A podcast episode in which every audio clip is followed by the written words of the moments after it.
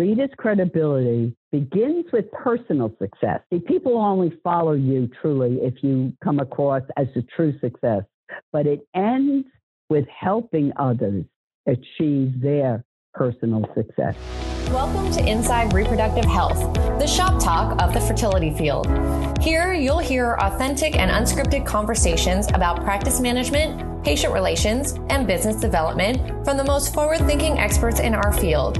Wall Street and Silicon Valley both want your patients, but there is a plan if you are willing to take action. Visit fertilitybridge.com to learn about the first piece of building a fertility marketing system, the goal and competitive diagnostic. Now, here's the founder of Fertility Bridge and the host of Inside Reproductive Health, Griffin Jones.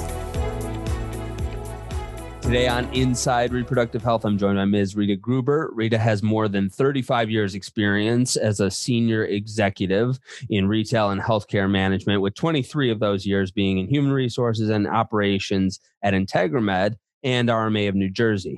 Rita is now president of the Gruber Group LLC. She does consulting work with MedTech for Solutions. They serve RE practices and clinics across the country. She's hired and onboarded executives and staff in all RE disciplines, coached and mentored physicians, managers, and staff in leadership and performance competencies, and volunteered her experience to help students prepare for their job search and interviews. She really is one of my favorite people in this field. Ms. Gruber, Rita, welcome to Inside Reproductive Health. Oh, thank you, Griffin. And again, thank you for this opportunity. And I guess this is a a mutual respect and admiration relationship that we have many generations apart, but I certainly respect all the work that you do too, Griffin. Well, I think you're one of the original gangsters of practice management in the field and so many people look up to you and you've you've touched so many people in different eras of the field and a lot of it has had to do with your development and leadership. And I'd like to steer our conversation today a bit more about that, about developing leaders. And I'm wondering how you came to have that passion and focus in the first place. Well, the core issue is all businesses rise and fall on the quality of their leadership. Part of it, since we're talking about my multi generations in, in executive roles, a lot of it comes from my personal reformation from the old command and control that existed when I first became a boss, as the cliche was, or a manager, and the concept of pleasing your boss to the beauty of today's new approach of service, mentorship, and coaching.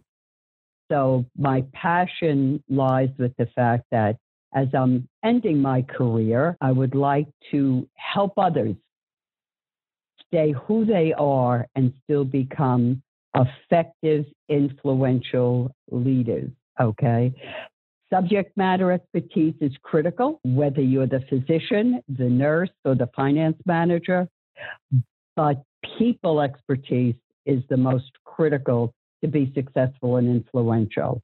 It's personal. And I guess at the same time, it's organizational. Some people are born gifted in building relationships, and others have to work a little bit harder about developing the skills.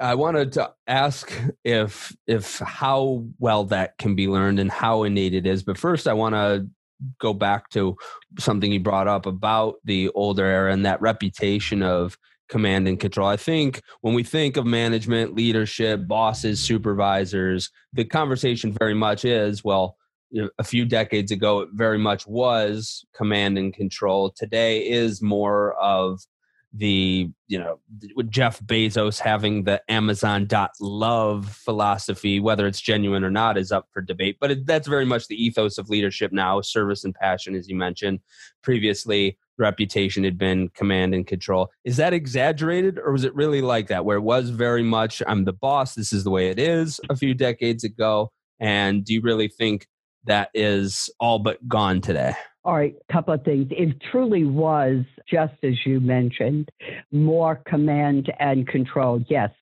I'm the boss. I know best at this level of my expertise and I'm going to give you the work to do. Now, you could still be a kind person, you could still be reasonably respectful and caring about the employees reporting to you, but you were not, and I'm going to use this phrase several times through our talk today, Griffin, you weren't sharing the journey whatever the business journey was. It was you could have a decent relationship as I said, you could be kind. You could bring in donuts at every Friday morning. You could be a good guy, but you were not sharing. They were people who worked for you. You were the person in control. Now, part of the problem, Griffin, and I guess why you and I are talking today, that isn't totally gone. People might object to using the term are you a command and control manager? And yet they live more by their title or their position, which we'll, yeah, we'll also hopefully touch on.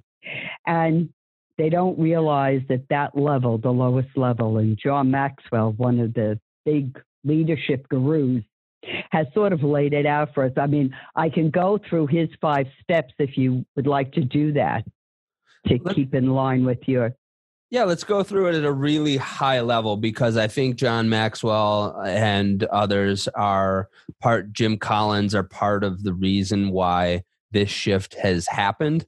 And so yep. I, I'm imagine that started and just based on the era of those guys, I'm imagining this this ethos coming into the workplace more in the late 80s, popularizing in the 90s, cementing in the 2000s is the way I'm seeing the timeline. But if you were to to recap those at a high level, what is that new type of doctrine that they're bringing in? Well, what he say is like what you and I were just discussing.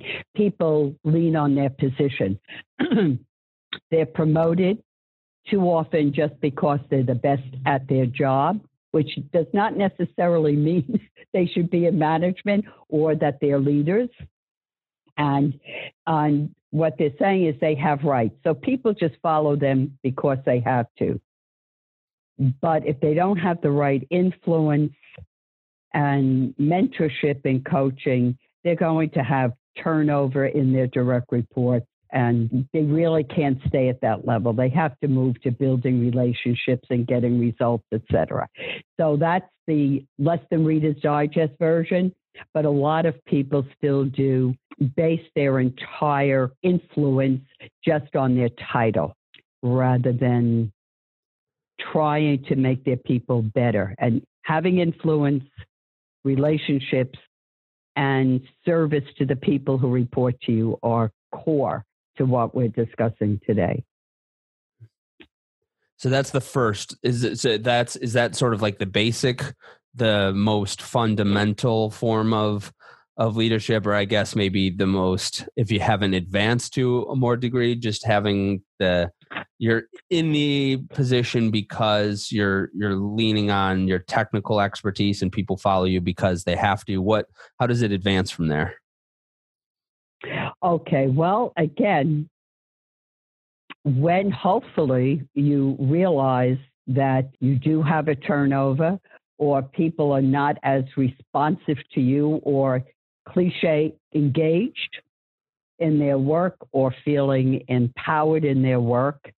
And empowerment, again, is very vague because we can only build our empowerment when we buy, which we'll hopefully talk about in a moment, buy into a mission or a purpose or a why. And hopefully, this lowest level of management or leadership will learn they have to build a better relationship with their direct reports and with their peers and with those in, ahead of them in the traditional org chart. It's a 360 relationship building, Griffin, to truly bear influence in the practice or in any organization and serve the people who report to you. And I'm going to keep getting back to that term serve because once you become a leader slash manager, Your primary responsibility, again, is to impact the practice by building up the people who report to you, showing them they're important and helping them do their work better. Again, why do coaches earn so much money when they're speaking at business events like NFL coaches or basketball coaches or whatever? Because they never start a day without a playbook. They know what the what plays they're looking at. They've measured the competition and they have determined to bring out the best in each one of their players on the field or on the court.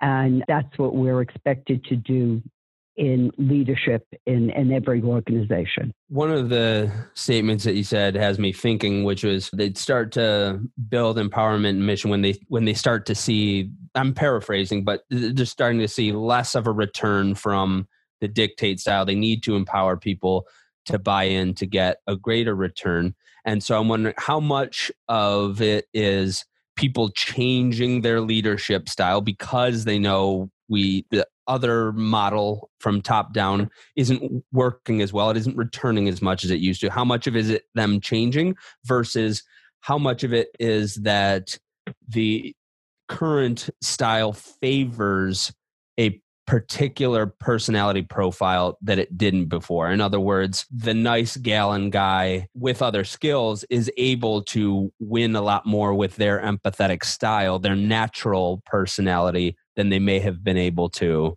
20 to 30 years ago. How much of it is changing?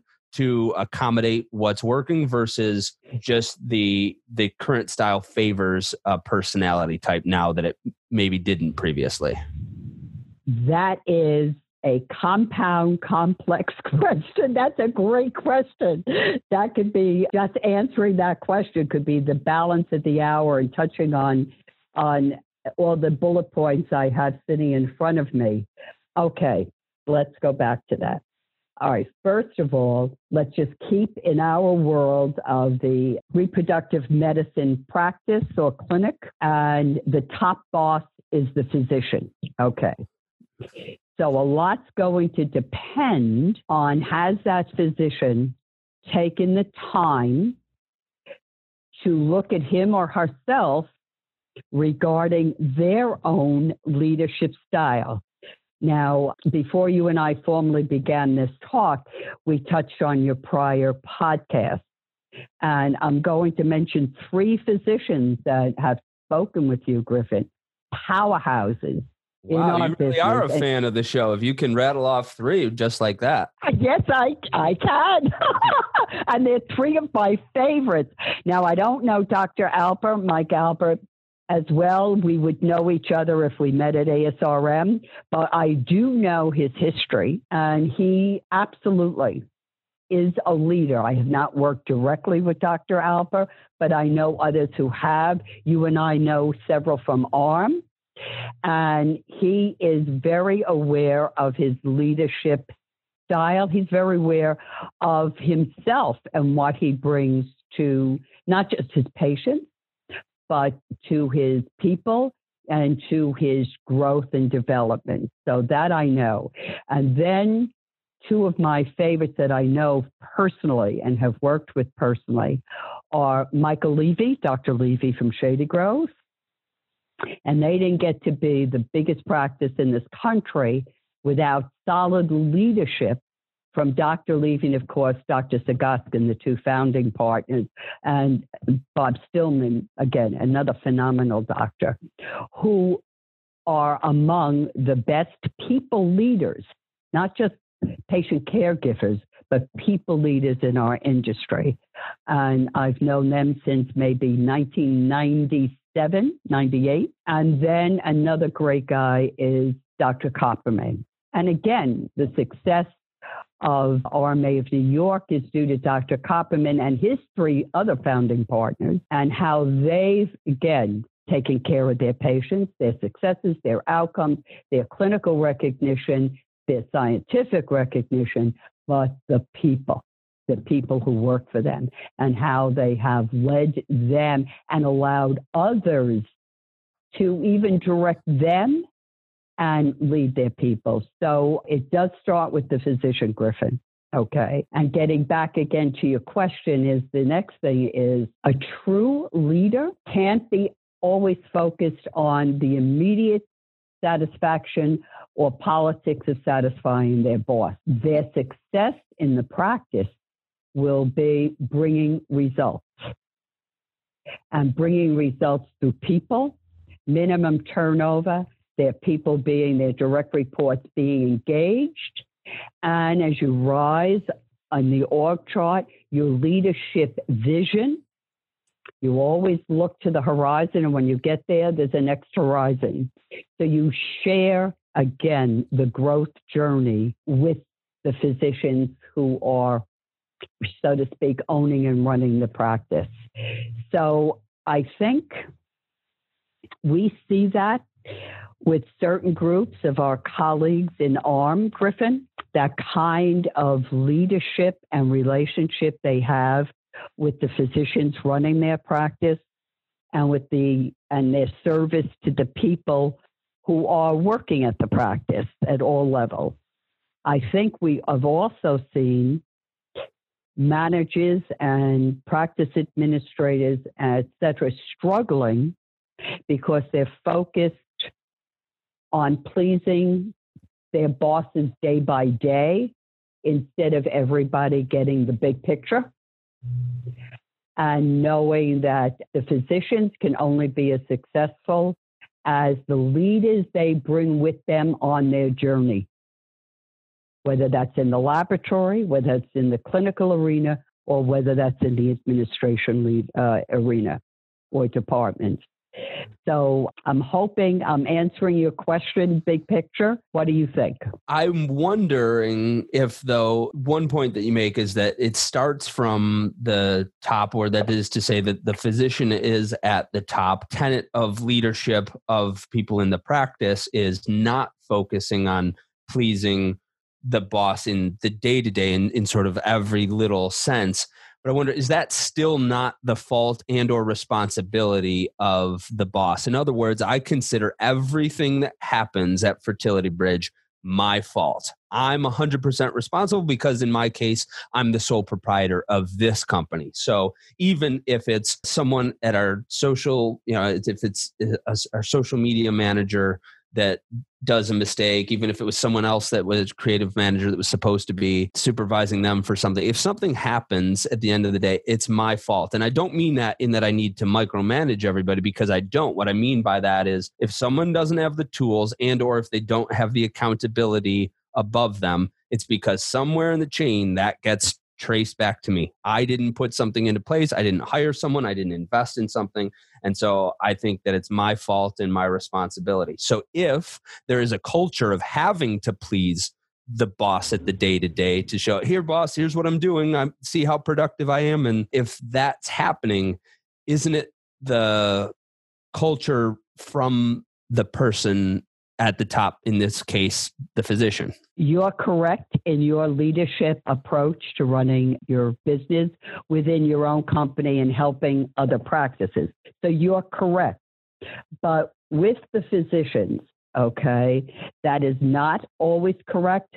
Like we joke about, physicians all think they're entrepreneurs, but really, you know, Wharton is not part of their medical education. I think what medical schools are starting to focus on more is relationships. You used the term empathy before. Empathy is actually become a critical a critical attribute that we all have. It's just how is it developed? Okay, but okay, the physician too often throughout the country, I have come across physicians who, the old cliche, when they say jump, all of the management team, and I'm using that term deliberately, should say, How high, boss? Mm-hmm. And that's not necessarily the case. If accounts receivable falls 100 days behind, they're looking more to blame than to bring in the manager and say, What can we do to fix this? I need you to sit and talk to me and let's say, how do we fix it together. What do we need to do? So from the get go, and this is even important with onboarding and at the hiring level, the founding physician has set the vision and the mission. Mm-hmm. Okay. Then they need to communicate that from their heart. It was personal to them. That's what happened when they started the practice. It's personal. I have a personal mission. I have a vision for this practice. But then they need to solicit the buy in from others, from the staff to what eventually becomes their leaders and managers. They need others, and again, I'm using the same term to take the journey with them. They give the purpose to the day to day. As Simon Sinek, I'm sure your generation is very familiar with Simon Sinek. I love Simon Sinek. Me too. Don't you? I love him. I love watching him on YouTube. Now, he wrote the book Why, but he is not the first or the only, again, leadership management guru that uses that term. The physician in the practice, from the founding physicians to every physician, has to set that why to their employees. And then it excites the people. They have a passion, they have a purpose. It pulls them back to the vision, again, the why. And that empowers people and it's a self motivation. I think, Griffin, you've learned uh, we really can't motivate people. We have to give them a reason to motivate themselves. So, all these talks about how do you motivate people, I don't believe we can, but I do believe we can create an environment that empowers the people to motivate themselves. They want to contribute to that physician journey. They will want their work to matter. And again, as corny as it sounds, they also want to be loved in a business sense. So that why that Simon Sinek, so many other people propose. The why is the purpose for the work, and that has to come from the physician. The what is the vision that the physician is giving everybody, and the how then is the strategy. How do we do this as a as a team. So no, that's not evident as widespread as it should be in our field throughout the country. No. And the leaders now that we see and work with and we call colleagues, they have to start learning how to sometimes generate that themselves in their sphere of influence, if in fact the physician may not be doing it. And again, we see the success, we see the results from IVF Boston. We see the results from Shady Grove. We see the results from RMA New York. And yeah, I don't think you really had anybody from my old group or RMA of New Jersey. But those three founding partners gave us passion every day. I've had like Jason Fernesiak from RMA of New Jersey. Oh, that's right. Oh, and so I saw that. You're right. Richard Scott, if any of your team is listening, your invitation stands to have the your founder's story on. So I think you might have just poked the bear a little bit in a good way, Rita. okay, well, you you never know. Actually, they did a beautiful, beautiful uh, video. I was just back for the 20th anniversary of RMA of New Jersey and of course IVIRMA now is global. But the the videos on the founding were phenomenal. And again, like Shady Grove, like RMA New York, like IVF Boston, there were 25 people, including three physicians, that started RMA of New Jersey when they left the Institute of St. Barnabas. And Griffin, I would say out of those 25 employees, including, as I said, the three the three founding physicians, there's probably 18 or 19 left still there. Wow. That's phenomenal. And that's true with the other three practices I've mentioned. Their employee retention because of the passion, the vision, and the strategy those physicians have implemented throughout their practice and throughout their growth is, is critical. And I would like everybody to learn from these these successes. So that's yes. So that's how important the physician can be. But leaders within the practice sometimes have to learn how to do that with their groups if the physician is not quite as inspiring or motivating as some of the ones we've discussed here on this talk. Do you want your IVF lab to be at capacity? Do you want one or more of your docs to be busier? Do you want to see more patients at your satellite office before you decide to close the doors on it? But private equity firms are buying up and opening large practice groups across the country and near you. Tech companies are reaching your patients first and selling your own patients back to you. And patients are coming in with more information from the internet and from social media than ever before, for good or for bad, and you need a plan. A fertility marketing system is not just buying some Google ads here or doing a couple of Facebook posts here. It's a diagnosis, a prognosis, and a proven treatment plan. Just getting price quotes for a website, for a video, or for SEO, that's like paying for ICSI or donor egg ad hoc without doing testing, without a protocol, and without any consideration of what else might be needed. The first step of building a fertility marketing system is the goal and competitive diagnostic. It's the cornerstone on what your entire strategy is built. You don't have to, but it is best to do that before you hire a new marketing person person before you put out an RFP or look for services, before you get your house in order, because by definition, this is what gets your team in alignment. Fertility Bridge can help you with that. It is better to have a third party do this. We've done it for IVF centers from all over the world, and we only serve businesses who serve the fertility field. It's such an easy way to try us out. It's such a measured way to get your practice leadership aligned, and it's a proven process to begin your marketing system. Without it, Practices spend marketing dollars aimlessly and they stress their teams and they even lose patients and market share. Amidst these changes that are happening across our field and across society, if you're serious about growing or even maintaining your practice, sign up for the Goal and Competitive Diagnostic. It's at fertilitybridge.com or linked here in the show notes. There is no downside to doing this for your practice, only upside. Now, back to Inside Reproductive Health. So maybe the founding physician isn't inspiring or motivating. Those are personality traits. And if someone is a wonderful scientist and physician, then they shouldn't necessarily have to rely on those traits. But at the very least, if one really is the founding physician of a practice group that is meant to have growth or even sustainability over a a decent period of time, doesn't that founding physician have a responsibility to provide safety for those leaders to be able to to motivate and inspire in their way, or to at the very least be able to lead in the the functions of the company? And I'm thinking of someone that we've worked with recently, and I'm not even going to say what sex they are or what part of the world they are, but this individual, because I know this individual listens to the show and they're a really good person, I've had the conversation with them that uh, I'll just say, Doc, Doc,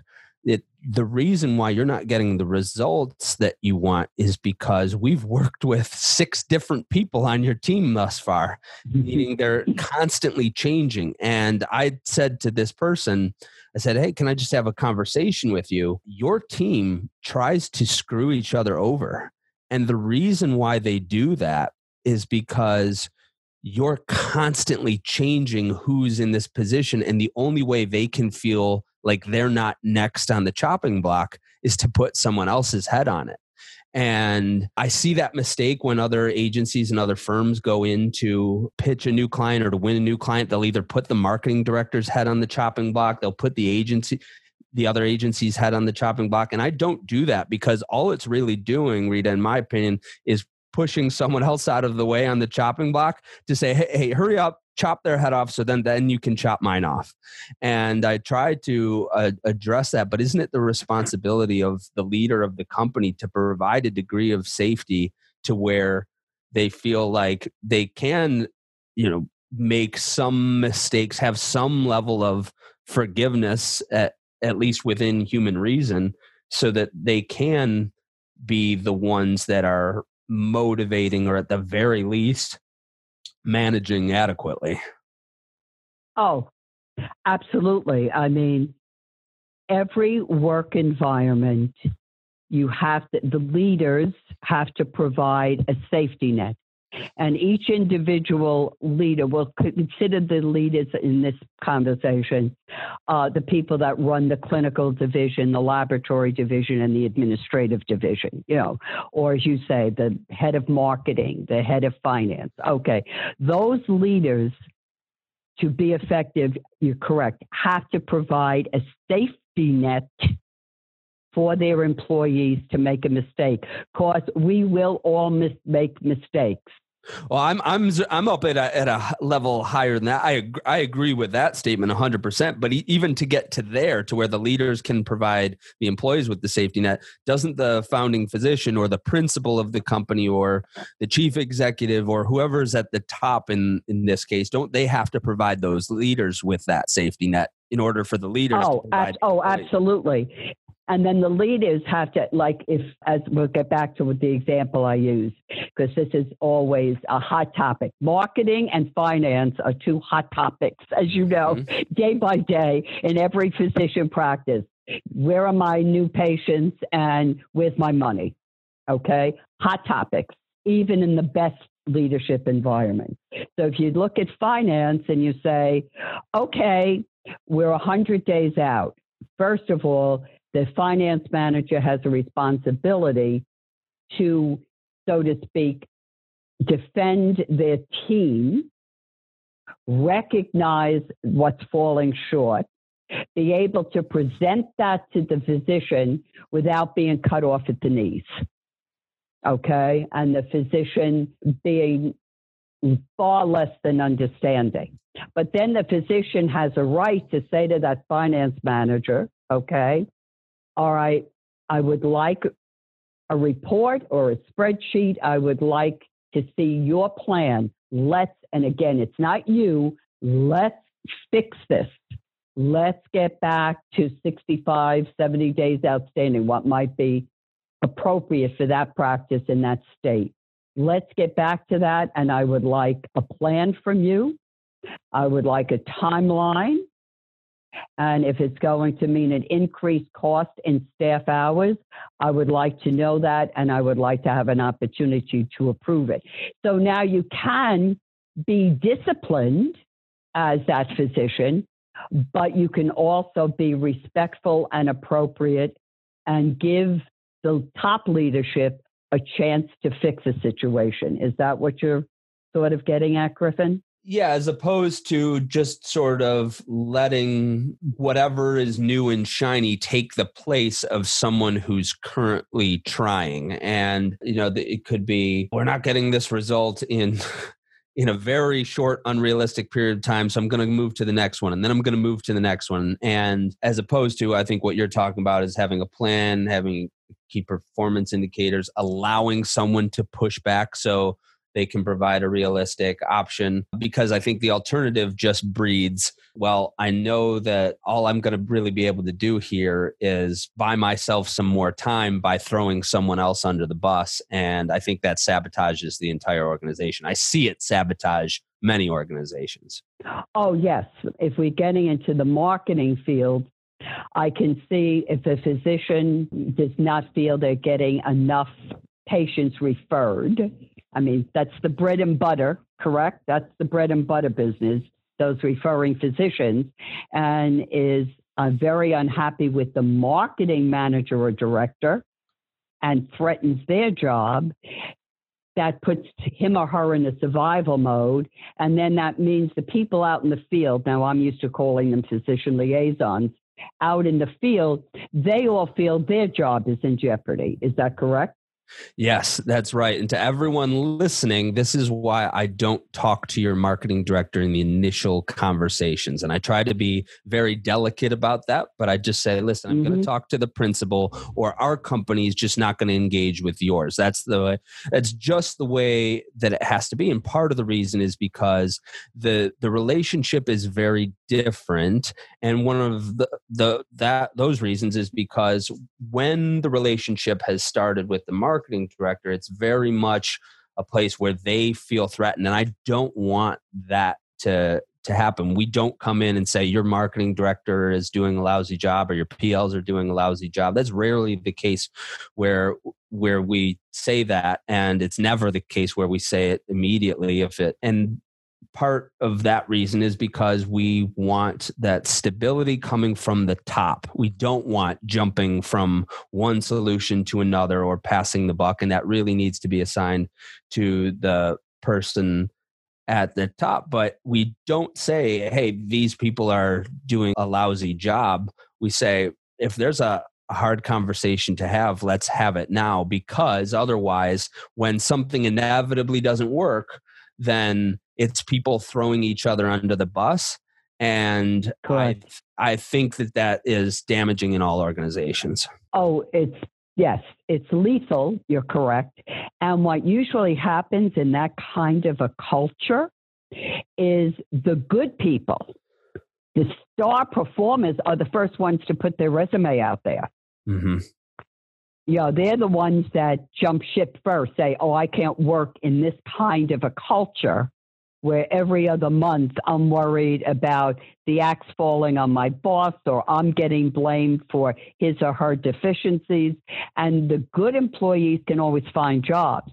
And then what you're left with are very often the second string players if the good people start leaving. Have you found that to happen? I've lived that. I've been oh. that person that in the okay. in the corporate world and it's part of the reason why I wanted to start my own company because I noticed I worked in radio advertising and sales for my first real job and I did that for half a decade and I noticed that the the, the people that were excellent, that brought the most value to the company, were treated the same as the people who were cancer cells within the company. In fact, sometimes they were they were treated worse because they didn't complain, and sometimes the people that were the cancer cells were the squeaky wheel and got more attention. And it really right. made for an organization that wasn't high growth, that wasn't forward thinking, that wasn't adapting to change and I thought, you know, it would just be so much better if the good people were rewarded, the the middle people were mentored to to perform more like the the great people and and then the lousy people if they really are sabotaging or let go immediately. Well, that's correct. Absolutely correct. So, you know, again, that's you could have another podcast seriously just on performance management and talent development, okay, within a practice because yes, time and time again, if you have physician leadership that isn't paying attention and you have department managers or leadership that are not listening appropriately, even to the silences, you start losing the good employees who say, you know, what am I? Am I stupid? You know, I do my work and her work, get the same amount of money, no recognition, and she's still here getting an average performance evaluation. I don't think this is the culture for me to succeed and grow. So we're back to the mindset, starting with the founding physicians down throughout the practice, that service and developing others is a key ingredient to patient success and good patient outcomes and the growth and the financial success of the practice. So again, you know, this is what we have to develop, and this is why it's become such a passion. I mean, people are talking about, you know, emotional intelligence, which is a subset that I'm also very passionate about, and that brings in self-awareness and empathy, etc., with patients and with each other and with your the employees who report to you. But yes, a practice cannot cannot sustain good patient outcomes, good patient volume, good reputation in the community, and growth and financial success unless they decide to achieve good leadership skills. Now, nobody's going to be the perfect leader, but that good physician leader will learn how to depend on others to share the journey. And usually that could be the CEO, you know, the, the well, executive director, if you're still part of the Integramed network, or possibly your CEO, as these big companies, Shady Grove and IVF Boston or RMA of New York and New Jersey, have their CEO. Learn how to depend on these people and their expertise. Learn how to depend on your clinical manager and her expertise, etc. And that's good leadership also. Admit what you don't know and don't have time to learn. So I'll depend on your expertise.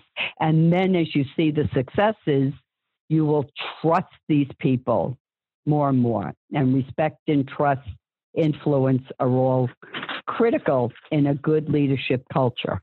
With this so again, I think theme that you just brought up, it really touches on what I have posited has been part of the reason for moving towards consolidation and corporate interest in the field and larger fertility networks and business structure coming in on the back of venture capital and private equity the, of depending on others. And i'm not saying that everyone has to do it in that way but the skill set that you're describing of leadership it's not an easy one to come by. It's not easy to come by as a natural god given or universe given talent set to have and i think it, in many cases it's very very unreasonable to to expect someone to have that talent set and to have the talent set of being a brilliant clinician and scientist and physician, and then expecting them to have the time and focus to be able to develop both. I think there's just very few people that can do that. And there really are amazing physician leaders that that can do both. I think many people are going to be better at one or the other and for that reason I feel like the consolidation that's happened, the larger fertility networks, has been a response to this shift. And I think in the mid 20th century, for example, where this the general practice model sort of come from, it was the command and control. Didn't have to necessarily be a leader with all of the skills that a leader has to have today. We've established that leaders today do have a much different skill set. And to have both, to be a, an REI and to be able to lead a company, especially one scaling with several dozen, several hundred, over a thousand employees, is exceptionally rare. And so I wonder if you see that, if you think that the having CEOs now, where we didn't have those in practices 40 years ago, outside of just really large health systems, and having that type of structure an executive director and consequently the private equity and venture capital that comes with it is a response to this void of the founding physician often not being able to do all of these things that a leader has to do today especially at scale again you you throw out these phenomenal questions, Griffin. and again, each one of them can be its own podcast. Okay. There are many reasons today, yes, that you have these amalgamations, these integrations, the venture capital. I mean, that's huge in healthcare today through all disciplines of healthcare. So, because one of the core reasons is finances, because it's very hard to be a classic one or two physician practice and make money with what insurance companies are reimbursing still in our field. So many states do not mandate reproductive care, et cetera, et cetera. So bottom line is one of the driving forces, okay, for these major amalgamations and seeking venture capital and diversification of your practice. You know, you, whether you open a, um, a surgery center or you start investing in a pharmacy. So many of our physicians are also diversifying the types of businesses they're in. Okay. The other thing is you are correct, absolutely correct. You're not going to find a physician who is thoroughly focused on the clinical and scientific aspects of his vocation, his chosen vocation, help patients become a family. Okay, that's going to have John Maxwell's 21 attributes of leadership. Not going to happen. But what we are looking at as a leader is what I just spoke about a while ago is even if you're not ready for these amalgamations or you just want to have monster growth on your own, recognize again other people's expertise. Listen, stay open to advice, stay open to change, and rely a little bit on other people. And getting back to a few minutes ago, allow them to occasionally make a mistake and then regroup and regroup quickly. You can regroup from a mistake. So I again, I agree that the great clinical and scientific minds, okay, in our field, predominantly those who are physicians, okay, are not going to have every top leadership skill. Impossible. That's not their focus but they can develop and learn better people skills. Getting back to some of your experiences, sometimes if I'm in a client practice, just teaching a physician to say thank you is huge. Don't have to have donut day, make your own ice cream sundaes. Sometimes just to walk up to the front desk and say, it was a tough day today. Thank you. You saw us through. It was as smooth as smooth could be under the circumstances. I just wanted to say thank you. That's huge, huge respect, recognizing a job well done. And while you're taking your growth journey, reward as you go along. And sometimes the reward is just a thank you. I don't know if that it appears to be agreeing with you, Griffin, but I do see your point. But still, the physician has to develop very deliberately better people skills. And has sometimes the managers have to say that. You know what? Don't come up and and or don't walk out and uh, go out for lunch and look like you're angry at the world even if you are just walk through smiling if you pass somebody just nod or say hello and go out and calm down we're all humans we all have a wide range of emotions. Emotions again aren't wrong. It's how we demonstrate those emotions that become either right or wrong. So just disciplining your emotion as you're walking through the practice to go out to lunch or go off to the hospital for surgery can speak volumes because everybody's looking at the leaders starting with the physicians down and the mood and the attitude they're demonstrating on any given day have you been to a practice griffin that people just say okay Dr. So and so is in the building. What mood is he or she in today? Mm, yes, I have. Yeah. So it's not, again, it does not require the full gamut of leadership skills that you would expect in other areas of the practice, but people skills would be critical. You could have had a, a horrible disagreement with your spouse at home before you left, and when you come in the building, does it go away? Of course, it doesn't go away. But try not to have your body language speak that aggravation because people take it personally. They don't say, oh, Dr. So and so must have had a disagreement with his spouse or had a bad driving experience in his commute to work.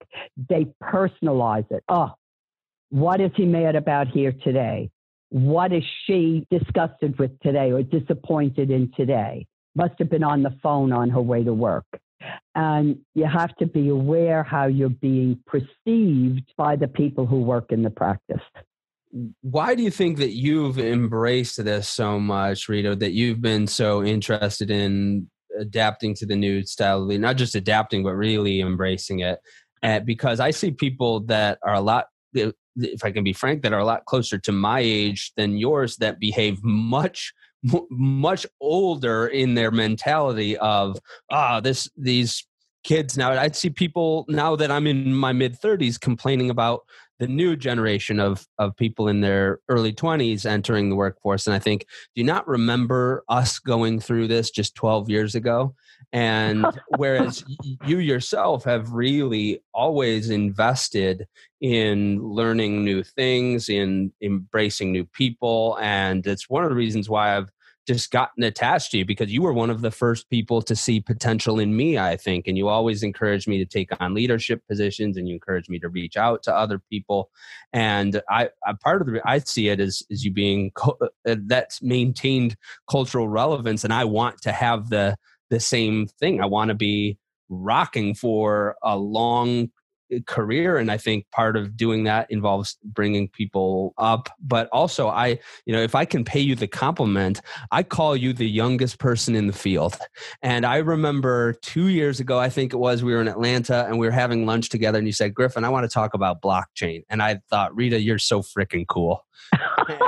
Because you're constantly adapting and learning and a lot of people get old before they're even 30 and and stay kind of in, in a mentality of an idealized version of of things that may or may not have been and you're constantly adapting and i think it's a lot probably a lot of work and takes a lot of bandwidth and I wonder why you do it. Okay. Well, first of all, I I truly love people and I love to learn from people. I love to learn. Okay. And the the more serious end of that is I truly think I failed my leadership role in retailing. I was in retailing oh just about 15 years. I was fortunate. I was a part of a female experience. I'm, I'm from that generation that I have scars from hitting the glass ceiling. So, in my world of New York retailing, in administration, buying offices were always different. In New York retailing, I was the second woman in the chain's history that was promoted to what we called then an executive director in a in, in a in one of the stores.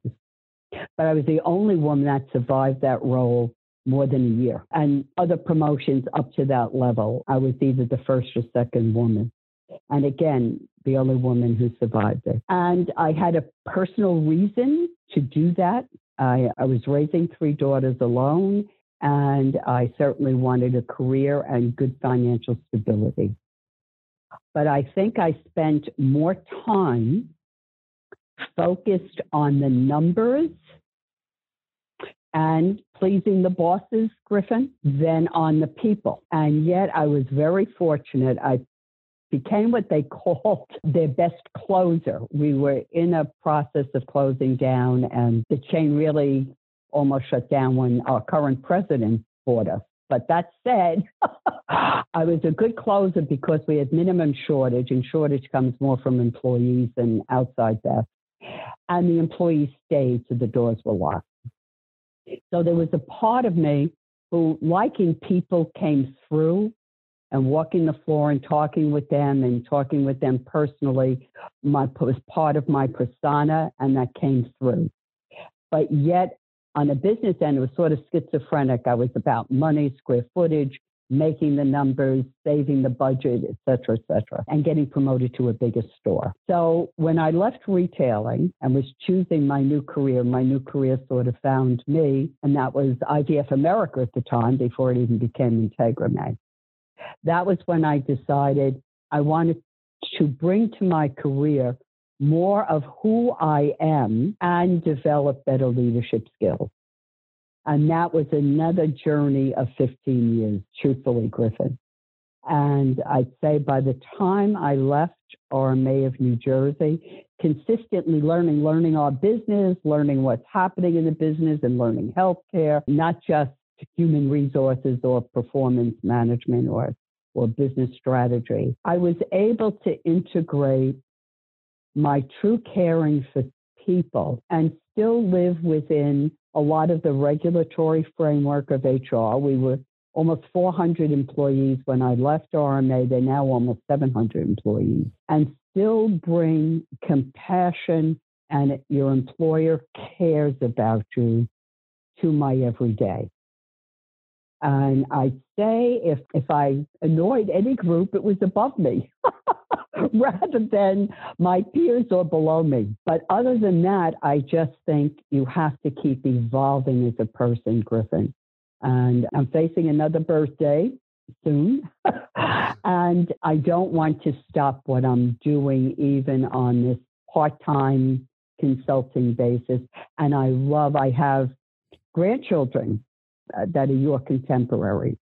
And I learn from them all the time, Griffin. And that keeps my grandma connection very special and very special to those young people. I'm never going to show them how to bake cookies because I don't bake cookies very well. uh, maybe from a Pillsbury tube.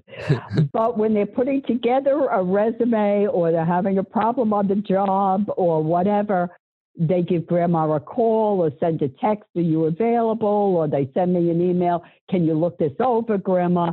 And I love that relationship. I just do or they'll talk about maybe a dating relationship or or or something else that's personal.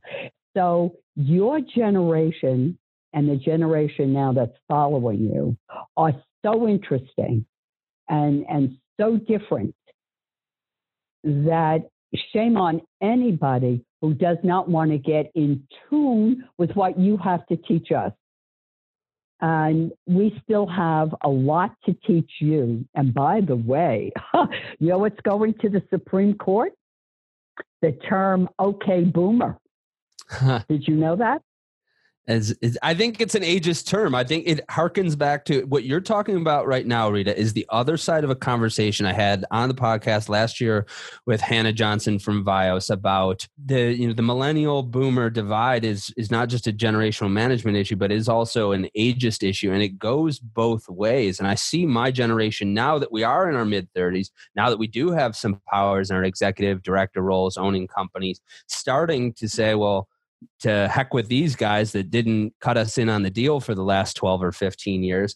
And I think that's a mistake. And I don't like the term okay boomer because I don't like anyone being discounted for their age. And one of the reasons I, I, I like about your style is that I think I'm a lot more eager to learn from you. I'm I'm always eager to learn from people in general, but I it makes it very easy because you are it's a two-way conversation and I think people would be really remiss not to realize that there's always something more to learn and the wealth of experience that older generations have is really t- compounded in a beneficial way with the youth and a little bit of naive, naivete and ingenuity of younger generations.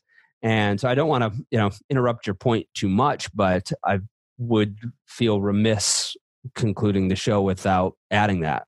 Oh, no, I so appreciate it. And you're right. I mean, I hope we have a relationship that even becomes personal when I'm not doing any business anymore. You know, it, as much as it might not be uh, professional for this podcast, but I always joke I have a granddaughter for you. But so I, I laugh about that because you could ask my daughters. I've said that more than once. She's in New York now, and she's actually in sales. She's in actually healthcare sales. But all of that said, all kidding aside, I think, again, we get back to the culture of the work environment. So if that 60 something employee is so afraid that the younger team now is out to get their job or demean them in any way, they get defensive, they're not open to change, etc., etc and it becomes again a toxic environment. The yes the them against us the young against old and somehow whether it's intended or not some discriminatory behavior can sort of seep in to that environment and unfortunately become litigious for the practice unfortunately. And that's not where it was all intended in the first place So again, it's how do you introduce things? I can I remember one day Dr. Burr called another colleague of me and into his office, and they were about to promote somebody, uh, certainly much younger than me, not necessarily my colleague. And he brought her in to the room and he said, so and so, you know, you know Rita and, and he said, they are a font of information for you to help you succeed. So I'd like you to spend time with you, with them, and I'm going to help create that time. And I want you to start today by going out to lunch. Just ask them questions. They'll share with you. They will be a resource to you. Now, that was a good start. Yeah, you know what I'm saying? Uh, for her and for us in building this relationship. And again, it's, you know, just have some common sense on how you put a millennial in charge of a 60 year old. It can be done and it can be done successfully. The other side of that is if you haven't continued to develop your employees, especially Griffin, in the world of technology, that puts the older employee at a tremendous disadvantage. Yeah. And that's where they get so defensive. Because it isn't just about the new EMR anymore. You know, it's right. about, you know, one OneNote, it's about all sorts of communication within the practice you know, what they're using. And that older employee, if they haven't been brought along with the technology, immediately goes defensive. And it can unfortunately cost them their job. So that's also part of a culture, you know, is, is keep developing people, keep giving them new skills or find a niche where they can succeed. And I think that's critical. So I, I, it's interesting. I have a quote if you were getting ready to end the podcast about a leader's credibility. I'd love to hear it. It's a leader's credibility begins with personal success. See, people only follow you truly if you come across as a true success, but it ends with helping others achieve their personal success. And I, I think that's that's a summary. Whether you're ever a manager, whether ever your name is on the org chart in the top echelons, whether as again the corporate term you're in the C-suite, you can be a person of influence. You can be a leader to other people in your family, in the community and with those at work. Well said. And I think that perfectly encapsulates what you shared with us today, which is leadership principles that I think would have been successful three or four decades ago, even if they weren't common, that are successful today, that I think are going to be successful three or four decades from now. And I've really enjoyed the conversation that we've had. And I hope that you share it with your grandkids so that they drop me an email so that I can tell them how cool you are. It's been such a pleasure. Ms. Rita Gruber, thank you for coming on Inside Reproductive Health. Uh, thank you, Griffin. Bye bye now. You've been listening to the Inside Reproductive Health podcast with Griffin Jones.